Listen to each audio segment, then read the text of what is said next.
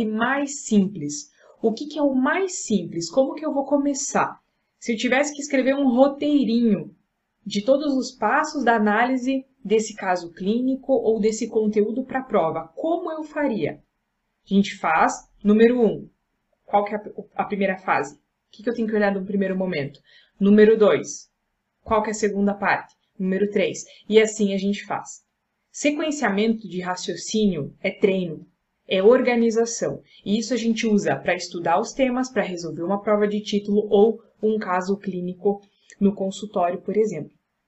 Eu dei o exemplo de nódulo tireoidiano, foi uma questão que nós discutimos essa semana, mas isso pode ser aplicado para qualquer tema, para qualquer coisa. Sequenciamento, gente, é muito importante. Ajuda demais em todas as informações.